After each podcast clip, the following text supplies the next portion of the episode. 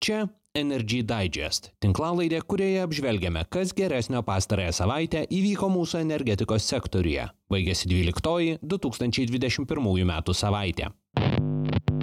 Iš geresnių savaitės naujienų. Ministerija pradeda tyrimų maratoną vėjo jėgainių parkui jūroje. Volkswagen suka link elektromobilizacijos, o švedai leido atlikti dugno tyrimus Harmony Link jungčiai. Iš tokių vidutinių naujienų Litgrid paliko sistemos valdymo departamento vadovas ir pradėjo trumpėti elektrienų kaminai. Be visų šių dalykų prasidėjo regioninės dėrybos dėl prekybos elektra ir iš rinkos pasitraukė vienas elektros tiekėjas. Štai papunkčiui niekas negalės virkti mūsų politinės valios. Jungtis su europiniais elektros tinklais. Yra turėti kiek įmanoma žemesnį kainą.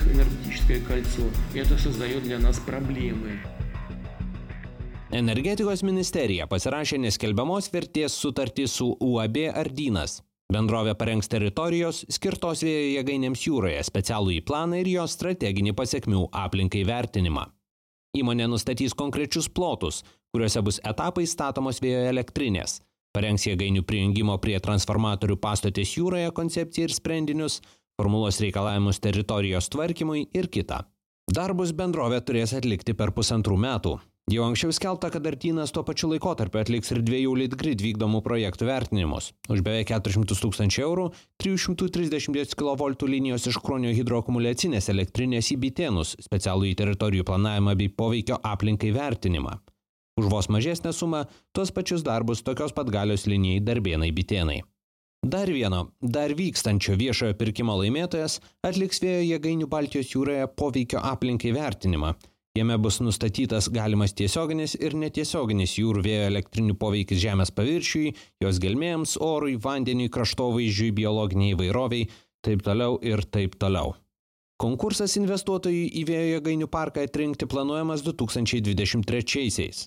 Investicijos į 700 MW galios projektą galėtų siekti iki pusantro milijardo eurų. Toks parkas pagamintų iki ketvirčio Lietuvai reikalingos elektros. Dviems metams nukeliant konkursą, projektų domėjosi Ignitis grupė, Achemos grupė ir Danų Orsted. Šią savaitę įvyko naujai vyriausybei pirmasis Lietuvos iniciatyva sušauktas Baltijos regiono šalių susitikimas BEMIP formatu. Jame, be kitų dalykų, Lietuvos atstovai kaimynams ir Europos komisijai išdėstė savo poziciją dėl į Baltijos šalis neva patenkančios baltarusiškos elektros. Dėrybos tik prasidėjo, tad apie rezultatus kalbėti dar anksti bet politinį susitarimą mūsų vyriausybė tikisi pasiekti iki joninių. Dar prieš susitikimą energetikos ministras teigė, kad Lietuva siūlys naujoje metodikoje numatyti, kad Latvija su Rusija galėtų prekiauti tik tokiu elektros kiekiu, kiek šių šalių jungtys yra pralaidžios. Kaip šis principas atsispindės metodikoje, ministerija pasakyti negalėjo. Be to, priešingai nei iki šiol, iki dėrybų pabaigos siūlymas nebus pateikiamas viešai konsultacijai su rinkos dalyviais. Tuo tarpu Astravo atominėje elektrinėje toliau tęsiami jėgainės bandymai. Pirmasis jėgainės blokas prie elektros tinklo buvo prijungtas dar sekmadienį. Antrajame energijos bloke kovo 15-ąją baigtas 163 branduolinio kūro rinklių imitatorių įkrovimas. Jie vietoje tikrųjų rinklių bus naudojami per pasirengimo reaktoriaus įjungimui etapą, tikrinant reaktoriaus projektinės charakteristikas ir atitikimą saugumo reikalavimams. Volkswagen papasakojo, kaip ketina pereiti į elektromobilių erą. Bendrovė tikisi tapti pasaulinio elektromobilių gamybos lyderiu ir iš šio posto išveršti Tesla vėliausiai 2025-aisiais. Šiemet planuojama klientams pristatyti trečdalį milijono elektromobilių ir dar 150 tūkstančių hybridų.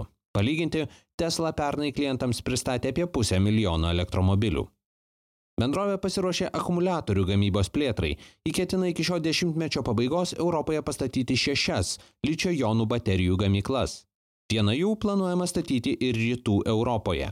Ketinama standartizuoti naudojamas ir gaminamas baterijas, keisti naudojamas medžiagas ir taip sumažinti akumuliatorių gamybos savikainą 50 procentų.